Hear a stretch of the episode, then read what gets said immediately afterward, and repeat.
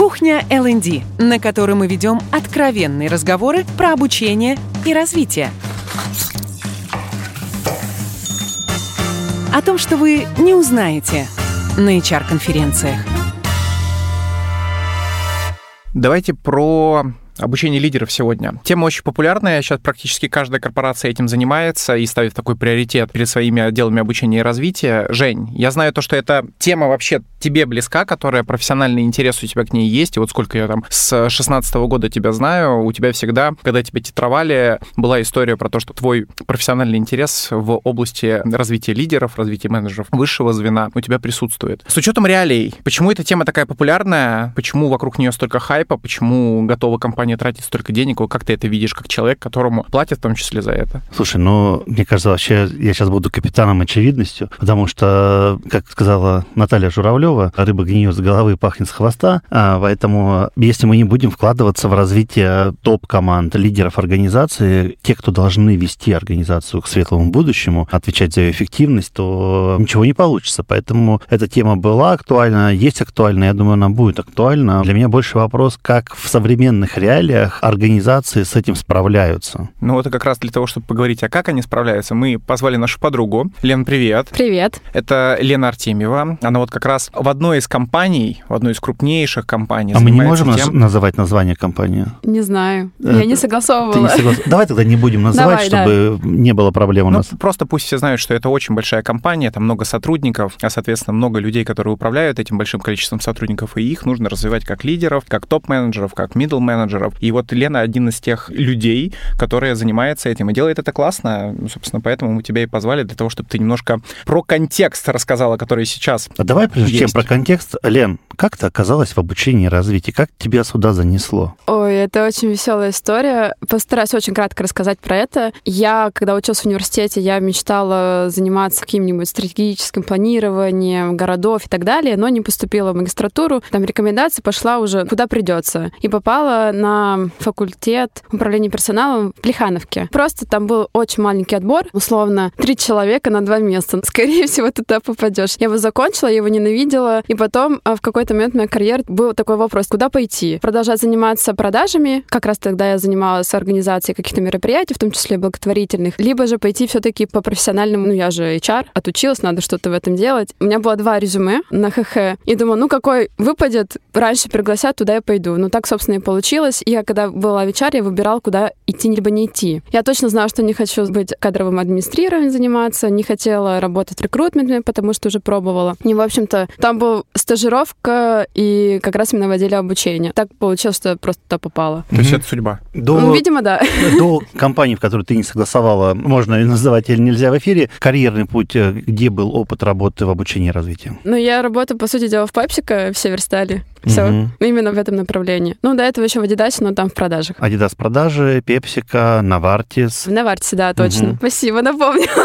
Вот мы помним про эту главу в твоей жизни, а ты забываешь. Я уже забыла. Чем ты сейчас занимаешься в области именно развития лидеров? Какие сложности, с которыми сталкиваетесь? Лучшие практики какие-нибудь, возможно, есть? Я вот вспоминаю слова, когда мы с Женей разговаривали несколько лет тому назад. Я ему тогда задавала вопрос, мы тоже запускали какую-то программу лидерскую, подготовка руководителя, неважно, каком уровне, топ, либо мидл, я уже не помню. У Жени тогда спросила, Женя, изменилось ли что-то за последние 15 лет?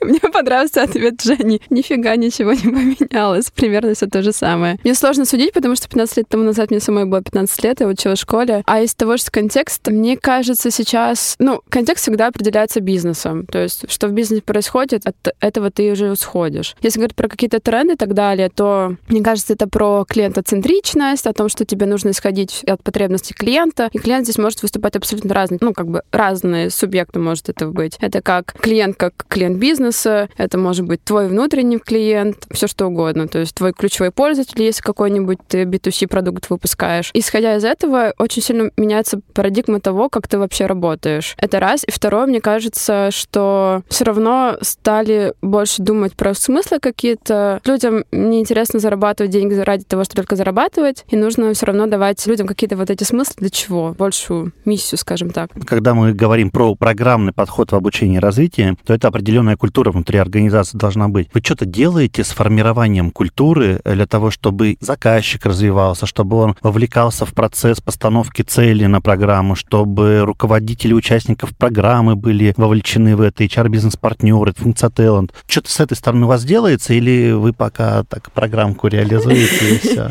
Нет, ну, конечно. Я могу рассказать про свой конкретно вот этот опыт, да, программу, где мы готовим резервистов. Мы изначально... Здесь, конечно, спасибо большое руководителю, который, собственно, все это двигает своим пэшеном и так далее. Поскольку запрос все равно приходит от акционера, то там достаточно сложно куда-то либо вправо сдвинуться и не делать то, что ты делаешь, то, что нужно. Мы делаем обычно, идешь, общаешься, рассказываешь, объясняешь причины, откуда вся проблематика, специфика компании, например, сейчас там очень должно все быть логично, то есть логика определенная должна быть, когда ты что-то продаешь, умение аргументировать, почему это нужно. Где-то у нас достаточно хорошо соглашались, например, бизнес-лидеры, где-то были сомнения. Ты здесь просто аргументируешь, показываешь. Это шаг номер один. А до этого шаг номер ноль был еще сначала с HR-директорами, потом с бизнес-лидерами, вместе рассказываешь. Это если говорить про такую продажу, либо продолжение непосредственно какого-то конкретно нашего вот продукта, нашей программы обучения. А так, в целом, конечно, это работа просто с руководителями. И здесь можно исходить там из разных вещей. Ты можешь просто в целом информированность какую-то такую делать, как культуру, да, рассказывать, почему это какие-то лектории делать, семинары дополнительно. А нужно сильно вот эти программы лидерские, просто их э, пересматривать и очень качественно их готовить. То есть и качественно отбирать людей на эту программу. И отдельно, конечно, это просто персональная работа с HR-бизнес-партнерами и персональная работа с бизнес-руководителями. У нас такая специфика, что у нас как бы талант очень активно и плотно взаимодействует с бизнесом. И это просто day-to-day работа. Наверное, это все, что как это можно еще развивать и делать. Ну и role model. Ты видишь изменения? Вот условно там есть стейкхолдер, который год назад, когда вы заходили в эту программу, транслировал одно поведение, одно включенность, одну вовлеченность в программу, а сейчас он, например, тебе приходит с каким-то там, не знаю, другим внутренним заказом и начинает действительно быть вот таким, знаешь, идеальной ролевой моделью заказчика для специалиста L&D, когда он и участвует в формулировке цели, а не просто приходит и говорит, ну сделайте, вот у меня такая проблема есть. Да, конечно. Вот мои коллеги на самом деле больше работают с бизнесом, и по их обратной связи, конечно, мы это видим, что они меняются, они больше вовлекаются, формулируют. Кто-то больше верит, кто-то меньше верит. У всех уже изначально было разное. Кто-то очень сильно вообще вкладывался в свою команду. И здесь разные истории бывают. Есть такие руководители, которые говорят, да, помогите, мне нужна ваша помощь. Одни говорят, нет, я сам. Ну, потому что у него достаточно высокая управленческая зрелость, скажем, да, и он большой опыт, и он сам может управлять своей командой. В целом я бы сказала, что да. Если говорить про мою программу, то я бы сказала следующее. У нас, поскольку участвуют люди вообще из разных компаний, из разных бизнесов, ритейл, где-то производство, где-то иком, то, ну, очень редко, я сказала бы, никогда бы не услышала отказ от SEO-компаний, чтобы они принимали участие. То есть мы приглашаем как спикеров, как гостей, либо чтобы поделиться опытом, причем в разных форматах. Они всегда говорят, да, мы готовы. И они с удовольствием делятся своим опытом, и им очень интересно, что там происходит. Вот про форматы ты начала говорить. Как вы лидеров-то обучаете?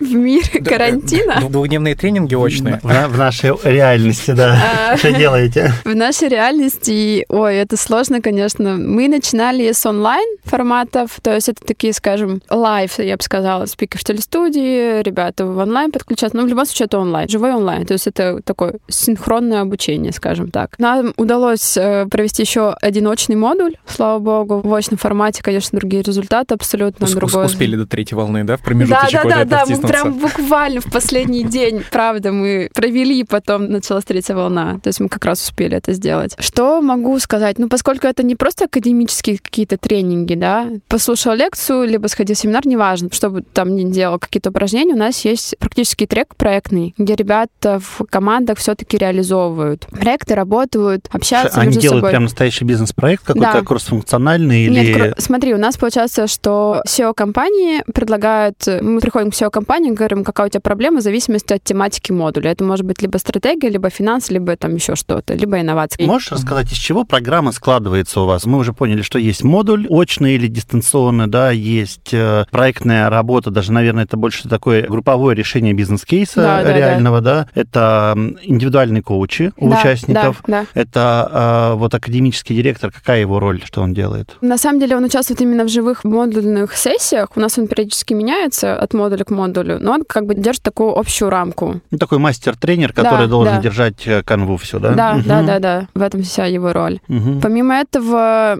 Это корпоративный тренер, это специалист из области обучения и развития. Кто этот человек? ну, поскольку мы сотрудничаем с бизнес-школой, это представитель бизнес-школы, Мгм, прям профессор, мгм. можно сказать. Сказать. И плюс у вас есть привлеченный внешний ресурс экспертизы в виде бизнес-школы в этой программе. Да, да, да. Угу. Ну, Что-то вот, еще есть из компонентов программы? Ну, это ключевые, я бы сказала. Мы, конечно, в зависимости от Таких того, что... пять китов у вас. Да. Мы иногда собираем обратную связь, либо с кем-то общаемся, понимаем, что ребятам чего-то не хватает. Ну, к примеру, им не хватает живого общения с SEO-компанией. Мы тогда организовываем дополнительные встречи с ними. Либо вот они какой-то практически кейс, бизнес-кейс решают, и понимаем, что им не хватает какой-то экспертизы с рынка. Мы привлекаем экспертов. А, слушай, ну это прям такой тоже еще один элемент, когда вы постоянную обратную связь берете от участников, и у вас программа не железобетонная, Нет, ни в коем а вы случае. ее прям кастомизируете под э, ваших участников для того, чтобы они получали то, что им необходимо. Это очень круто. Ну вот сейчас, мне кажется, очень сложно сделать какую-то программу, особенно лидерскую, которая, знаешь, не массовая, которую ты раскатываешь из раза в раз. Ну, например, для линейных менеджеров, наверное, это из раза в раз можно делать одно и то же. Ну, с обновлением раз, наверное, в год, либо в полгода. Я бы вот максимум, наверное, раз в год. Ну, это мое предположение. Но я не согласен то, что сложно делать одну и ту же. Это, наоборот, проще делать одну и ту же. Просто будет ли она попадать в цель, эта Да, программа. да. Потому что, когда мы развиваем там линейных руководителей, мы создаем некий корпоративный стандарт, да, это действительно там апдатируется раз в год, и оно работает. Но вот если про лидеров, то гибкая программа для гибкого лидерства, потому что лидерство само по себе как феномен достаточно Ну вот, гибкая штука. я- да, я не договорила, что сложно делать одно и то же для какой-то очень уникальной целевой аудитории, специфической небольшой аудитории. Вот небольшая аудитория, она требует как раз-таки кастомизированного подхода. У нас небольшая аудитория. Там мы эту программу делаем там раз в два года, раз в три года. За три года очень сильно все меняется, рынок вы меняется. набрали группу, а она у вас отучилась. Сколько продолжительность программы? Мы тоже очень гибко подходим, но давай скажем, что год. Год. И, возможно, на следующий год набора не будет, пока не наберется группа таких участников, э, для которых эта программа подходит, и тогда Я вы работаете сказала, по потребности. Да, я бы сказала, что мы работаем по потребностям бизнеса. Если мы понимаем, что бизнесу не нужны, пока все прекрасно, скорее мы не будем набирать, потому что это тоже сложно. Люди приходят, и, конечно, у них есть определенные ожидания, в том числе и карьерные. В первую очередь для них, а, я бы сказала так, почему люди идут на обучение? Особенно вот на такие лидерские, где либо резервисты, понятное дело, они понимают, что они резервисты. У них самая ключевая ценность, почему они туда идут, не потому что им так прикольно развиваться, а потому что это шаг для того, чтобы сделать следующий карьерный шаг. И у них есть определенные ожидания. Если ты берешь людей на программу, особенно развивающую, именно программу развития, не обучающую там, Каким-то знаниям и навыкам, да. которые нужны здесь и сейчас. да, а ты на их э, программу по развитию, у людей есть определенные ожидания. И если после этой программы они не получают этого, понятно, мы вначале говорим, что все в ваших руках, мы это вот инструмент, но тем не менее у них есть эти ожидания, что вот после этой программы их увидят, их услышат, они получат вот это продвижение. Если они этого не получают, либо там получают 1% из 100, ну, тогда ты очень сильно демотивируешь людей. И лучше таких программ, мне кажется, тогда не делать, если бизнес не готов к таким изменениям, таким продвижениям. То есть это от бизнеса нужно еще от культуры тоже исходить. Ты начала говорить о том, что у вас программа на разные бизнесы, на разные организации, входящие в группу, рассчитан. С одной стороны, это всегда очень дико интересно организовывать обучение для людей, которые работают вот абсолютно в разных областях. С другой стороны, это сложно. Какие синергетические эффекты вы видите от того, что у вас представлены люди из разных организаций? А какие сложности для тебя, как для управленца этой программы, это вызывает? Давай скажу про сложности. Шаг номер один — это был, наверное, при отборе людей. То есть мы, когда отбирали, мы поняли, что люди, находящиеся на одном и том же уровне, на самом деле у них, скажем так, попроще разная управленческая зрелость. Хотя они могут находиться на одном организационном уровне разных компаниях. И очень сложно найти однородную такую, условно скажем, массу людей, которым было бы комфортно друг с другом, потому что люди хотят общаться с равными друг друга. Шаг номер два, ну, чисто организационно, сложно. У всех разный как бы бизнес-цикл. У кого-то, например, сезон летом, у кого-то сезон зимой, и поэтому здесь сложно просто элементарно подобрать правильную дату, которая бы подошла всем. Сложно с точки зрения найти какое-то единое пространство, диджитал-пространство, потому что у всех разные правила по кибербезопасности, к примеру, да, у всех разные инструменты. Здесь, конечно, нужно найти правильное решение. Ну, наверное, это из таких ключевых. А из про синергетический эффект, ну, он, я думаю, что очевиден. Ну, я, наверное, на примере расскажу. Вот у нас прошел третий модуль, он был у нас в очном формате, люди наконец-то друг друга увидели, так, ой, а ты так выглядишь, я думаю, ты вот другой. Ну, то, в общем, это очень интересно. Первый эффект в плане того, что после третьего модуля один участник мне сказал, теперь я чувствую себя частью семьи, скажем так, вот большой группы. Это такой дополнительный культурный эффект, который мы хотели, собственно, и получить. Это всегда здорово, что люди чувствуют себя не просто частью какой-то отдельной компании, но и частью группы. И они теперь уже понимают, что их зона интереса — это не только их компания, но и они могут смело идти в другие. Второй синергетический эффект, поскольку они работают в каких-то кросс-бизнес-проектах, и как раз-таки не делились своей обратной связью, у нас так получилось, что часть людей просто отвалилась, и у нас группа из пяти человек осталась только втроем, и все оказались одной компании. Ну, представьте, что люди из одной функции, ну, неважно, да. И их проект, конечно, не выстрелил, они не заняли. Где-то в середке были, либо ближе к концу. И они как раз делились о том, что мы, говорит, очень хорошо друг друга понимали, мы друг друга очень хорошо подхватывали, были на волне, но какой-то супер идеи инновационной они не смогли родить, потому что у них не было ничего вот этого нового. А как раз-таки выстрелили те ребята, которые максимально диверсифицированы из разных функций, из разных компаний и так далее. Вот они как раз-таки показывали хороший результат. И вот это как раз-таки посмотреть на себя со стороны, посмотреть на ситуацию с другой стороны, с другой точки зрения, услышать ее, услышать другой стиль, услышать другое решение, другое мышление. Многие говорят, а, так можно было? ну, это же круто. Это самый ключевой эффект, который ты всегда делаешь, когда ты вот делаешь разные команды, разные группы. Слушай, ну начали делиться экспертизой, условно говоря, я не знаю, я в ритейле, а у меня вот участник программы еще есть из туризма, например. Есть ли какой-то вот обмен этой экспертизой? Да, он есть, но особенно после очного такого семинара, сессии, они уже стали как бы, а кто вот этим занимается, кому обратиться в, вот по этой теме в этой компании, в другой компании. Но самый интересный был эффект на этапе отбора, поскольку у нас в отборе участвовали прям SEO и HR-директора, и ребята приходили, что-то рассказывали, понятное дело, там мы задавали вопросы. Иногда прям по ходу дела они говорят, о, классно, у меня есть бизнес-идея, бизнес-решение, могу ли я, кому я могу его презентовать? Но это тоже очень хороший там способ. Те, кто не тушевался, кто у кого были интересы, они сразу это предлагали. То есть верно я тебя слышу, то, что у вас такой переломный момент в программе случился, когда вот очный третий модуль произошел? Да, да, да, все-таки очный модуль, он, конечно, творит чудеса. Так может хватит лидерским компетенциям развивать лидерские компетенции в онлайн-формате? Может сразу все-таки в очку совать? Тем более, что сейчас, ну как бы безопасность позволяет там всех привить, ПЦРки со всех собрать, собрать все-таки в каком-то кампусе. Не заниматься вот этим, то, что арендовывают студию за бешеные тысячи, ставить туда говорящую голову, которая вебинар будет мега дорогой проводить, а все-таки вернуться к каким-то таким более классическим форматам, ну, к старообрядческим нашим инструментам. К любимым, к любимым, консервативным, но которые Я дают только эффект. за. Я вообще выступаю за... Я согласна с тобой, просто, опять-таки, мы сейчас уже, конечно, когда пандемия, скажем, мы уже как-то ее игнорируем, прошла, нам это очень легко говорить. Но в тот момент ситуация была такая, что у тебя вот, условно, мы рискнули, мы решили посмотреть, что из этого выйдет, потому что никто не знал, как это может работать. На самом деле, ну вот эти работы, эффект все-таки дается не на том, что ты пришел на тренинг, послушал какого-то крутого эксперта и так далее, а, либо даже что какую-то симуляцию прошел. Эффект все-таки происходит в тот момент, когда ты работаешь в команде, в первую очередь. Вот там как раз-таки у них было живое, условно живое все равно общение, потому что они тоже онлайн, они из разных городов. Вот там происходит, ну, мне кажется, чудо. Я просто по своему опыту могу сказать. Ммм, пахнет вкусно.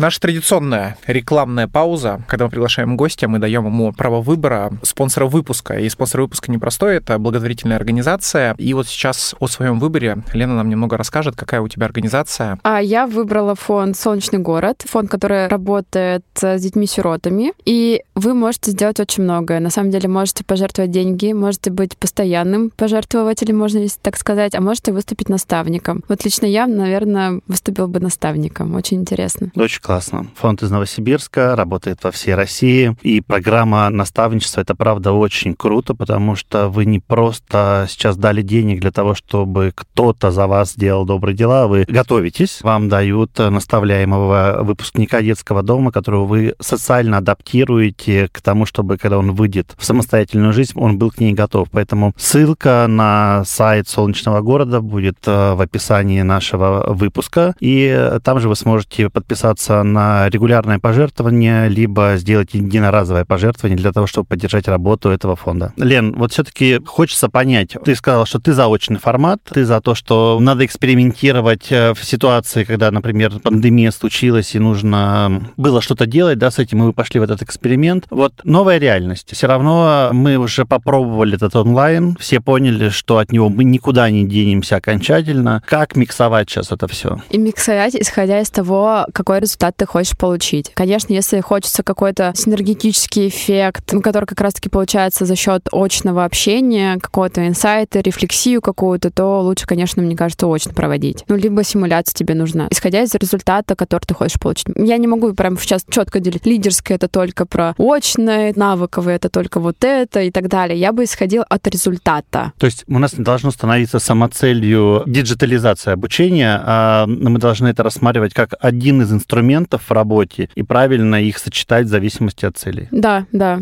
Что делать компаниям, которые вот не могут вообще никак в офлайн вывести группы? Можно ли сделать, ты же говорил вначале то, что ты и дизайн программы обучения проходила, обучалась этому. Вот можно ли сделать реально классную лидерскую программу со всеми теми заходами на синергетические эффекты, на формирование социального капитала группы, когда только онлайн мы работаем? Мне кажется, все равно эффект будет немножко другой. Я вот верю в то, что когда это есть совместная работа в онлайне, но все равно мы сейчас в работе, в жизни, работаем в онлайне, друг с другом общаемся. Тебе этому нужно научиться, если ты этого не можешь. У тебя выбора нет. И, собственно, ты же, по сути дела, твоя проектная работа учебная, например, это, по сути дела, симуляция твоей ежедневной работы. Ты не взаимодействуешь face-to-face каждый день со своими контрагентами, клиентами, коллегами. Это новая реальность. Ты в онлайне тоже должен проявлять свое лидерство. Поэтому, да, можно. Просто вопрос в чем? Как э, перестроить это вот обучение в проектах, либо обучение в онлайне, живое, неживое. И мне кажется, онлайн он такой, где нужно прям уметь выделять саму суть. Все-таки уметь это делать. Не все это умеют, потому что мы привыкли там лить воду и так далее. Если ты умеешь выделить саму суть и преподнести, тогда это вот получается. Ну тогда же получается, что все наши трехдневные тренинги можно ужать до трехчасового вебинара? Нет. На самом деле есть исследования. По-моему, если вот очное обучение, то, что ты делаешь в течение одного дня в очном обучении, на самом деле в онлайне ты должен это делать типа полтора дня. То есть это больше времени. Ну это в смысле у тебя то, что ты делал в течение подряд там 8 часов, то ты в онлайне должен сделать там, например, три встречи по 3 часа или там по 4 часа. В этом проблема. Угу. Угу. И в этом я вот вообще считаю то, что проблема современного обучения и развития, то, что бизнес-заказчики, они формируют свой заказ еще исходя из того, что надо ужать программы. И условно там у нас есть команда менеджеров на критические позиции, мы хотим у них развивать лидерские компетенции, и давайте это сделаем, ну, месяца за три. При этом они должны сделать проект какой-нибудь внутренний, синергетический, классный. Они должны кроссфункциональный, со спонсорами, которых никак не достанешь. И обязательно должны быть э, коучи за три месяца. Сколько коуч-сессий может прям реально ну таких как, отработок как? пройти? 12? 12 обязательно. И получается то, что получается. Э, То, что вот эта попытка упаковать все в фастфуд, некий продукт обучающий, он никогда не дойдет до своей цели, которая ставится Да, перед слушай, кла- обучением. классная метафора, потому что действительно мы все хотим, э, с одной стороны, продолжать э, получать результат как от посещения хорошего ресторана с красивой подачей блюд, временем наслаждения, смакования и так далее, да, а при этом предлагаем э, завернутый в папиросную бумагу бургер, да, и говорим, вот, получите от него то же самое, что вот если вы сходили в ресторан. Но это тоже проблема, потому что нельзя съесть э, бургер и сори там из всем известной сети быстрого питания и сказать то, что ой, он, он такой же прекрасный, как и делает фарш или Да. любая другая крафтовая бургерная, но от несварения можно получить. Абсолютно. Я здесь вас просто полностью поддержу. Что с этим делать, не знаю. Наверное, только разговаривать, аргументировать, приводить примеры, объяснять, почему это не работает и так далее. Ответом, мне кажется, никого нет. Находить просто какие-то другие решения. Невозможно. Просто говорить, говорить, говорить, говорить, и все. Я сейчас в нетипичную для себя позицию встану, я буду защищать бизнес-заказчиков, потому что, мне кажется, не в них дело, а в том, что тренеры и другие провайдеры, которые заходят и предлагают им такой продукт и убеждают их как раз всеми своими навыками эффективной презентации сторителлинга, то, что это сработает, вот они тем самым формируют неверное понимание продукта и как можно развивать лидеров. В том числе это тоже, да. Поэтому, как менеджер образовательных программ, могу сказать, что выбор подрядчиков — это отдельная история. Тренеры не ж как йогурты, не все одинаково полезны, да? Ну, как говорят на одном из телевизионных каналов, время покажет. А, Лен, а расскажи мне вот старообрядцу, что такое дизайн обучения? Мне кажется, Жень, ты этим занимаешься всю свою жизнь, просто не знал, что это называется. Ну, То есть Но- нашлись какие-то люди, которые взяли и то, чем мы занимались просто так, назвали дизайном обучения? смотри, есть... э, Это же нужно людям продать как-то, поэтому нужно хорошо назвать. Нужно продать было курс менеджера по обучению и развитию, назвали его дизайнер обучения. Ну, не совсем так. На самом деле, есть, по крайней мере, то, что я вижу в социальных сетях, я среди своих коллег, там многие, а кто же такой продукт, а кто такой продюсер, а кто такой методолог, а кто там дизайнер и так далее. По сути дела, дизайнер — это равно проектировщик. То есть тот человек, который проектирует обучение. Начинает с целей, с результатов, которые хочет достичь, методов обучения, методов оценки и так далее. В общем-то, вот это и есть дизайнер, Слушай, мне кажется, проектировщик. это, это то, что ты, Жень, делаешь. Ты продюсер проектов обучения и развития. Ну, слушайте, в не моей молодости это называлось менеджер по обучению и развитию или тренинг-менеджер. А, И ты, в общем, должен был ровно это и сделать. Сначала снять запрос, сделать исследование, подобрать методологию, контент, который ты должен донести через эту методологию, реализовать программу, отследить результаты. Это твоя работа была. Ну, да, просто сейчас, поскольку я, наверное, поясню, откуда, мне кажется, это родилось, в плане того, что сейчас очень много инфопродуктов создается, то есть они под э, упаковкой обучения. Каждый первый блогер пытается что-то ну, монетизировать свою деятельность и продает его через там что-то, да, через образовательный продукт, ну, инфопродукты. И э, поскольку еще в целом рынок стал очень... То есть рынок растет, не только онлайн-обучение, но в целом, да, образование растет, то и потребность в людях, которые умеют хорошо методологически разработать программу, их на самом деле не хватает. Ну, посмотри, там, Skillbots, Geekbrains, у них просто, они растут очень сильно и очень быстро. Им, конечно, нужны такие люди, а на рынке их не было. Если раньше, вот возьми там корпоративное обучение, ты знаешь, насколько там, в принципе, рынок провайдеров примерно был один и тот же. И примерно плюс-минус то же самое. А сейчас растет B2C рынок, и там нужны люди, которые могут сделать реально хороший, качественный продукт. И вот, например, я, к сожалению, не знаю, как именно внутри все работает, например, в Skillbox либо в Geekbrains, но там большие команды работают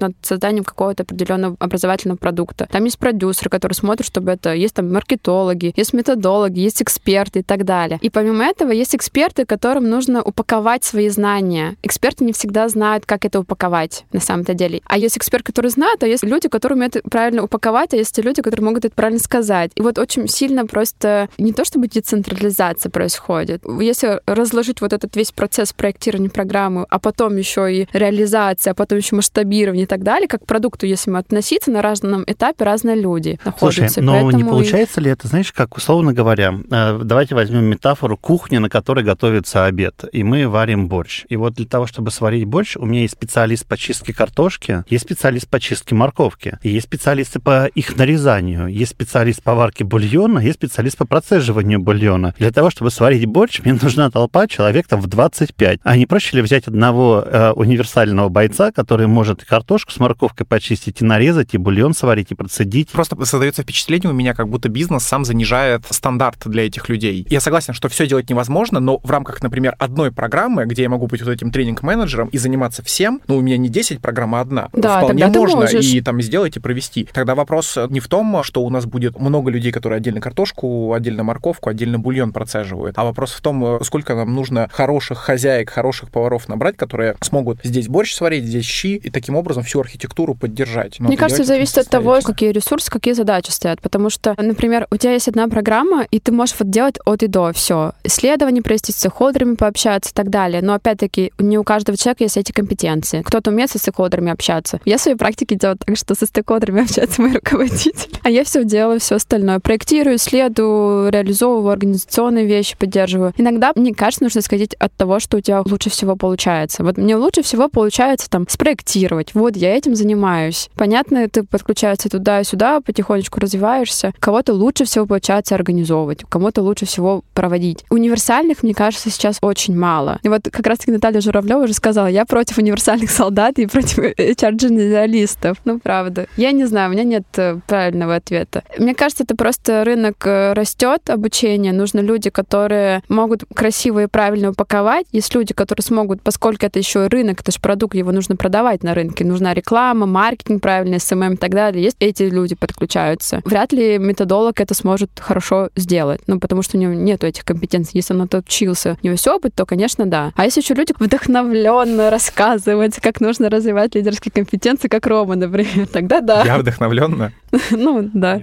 Лен, смотри, у каждой хозяйки свой борщ получается, да? Поделись, наверное, такими универсальными секретами для коллег в области обучения и развития. Когда ты проектируешь программу обучения и развития. Именно мы говорим про программный подход, да, какие ключевые там специи должны присутствовать, а на что точно нужно обратить внимание для того, чтобы получилось вкусно. Советы хозяйки. Я бы сказала, поймите, какой результат вы хотите получить, либо какой результат хочет получить заказчик. Поговорите с пользователями, с клиентами, узнайте вообще, что они про это думают, какие у них боли, какие у них сложности, узнайте, какой у них предыдущий опыт. Вы оттуда можете получить очень много инсайтов. Выберите правильный инструмент, исходя из того, какие результаты хотите, и не забывайте про оценку, как вы будете оценивать свой результат. И исходя из этого уже дальше проектируйте. Но это правда очень, с одной стороны, просто, с другой стороны, очень сложно. Слушай, прикольно, потому что все же всегда бегут сначала в самое вкусное, вот в дизайн, да, там, через что я буду, какое упражнение мы тут сделаем. А это прям вообще за горизонтом. Слушай, классно, что ты об этом сказал.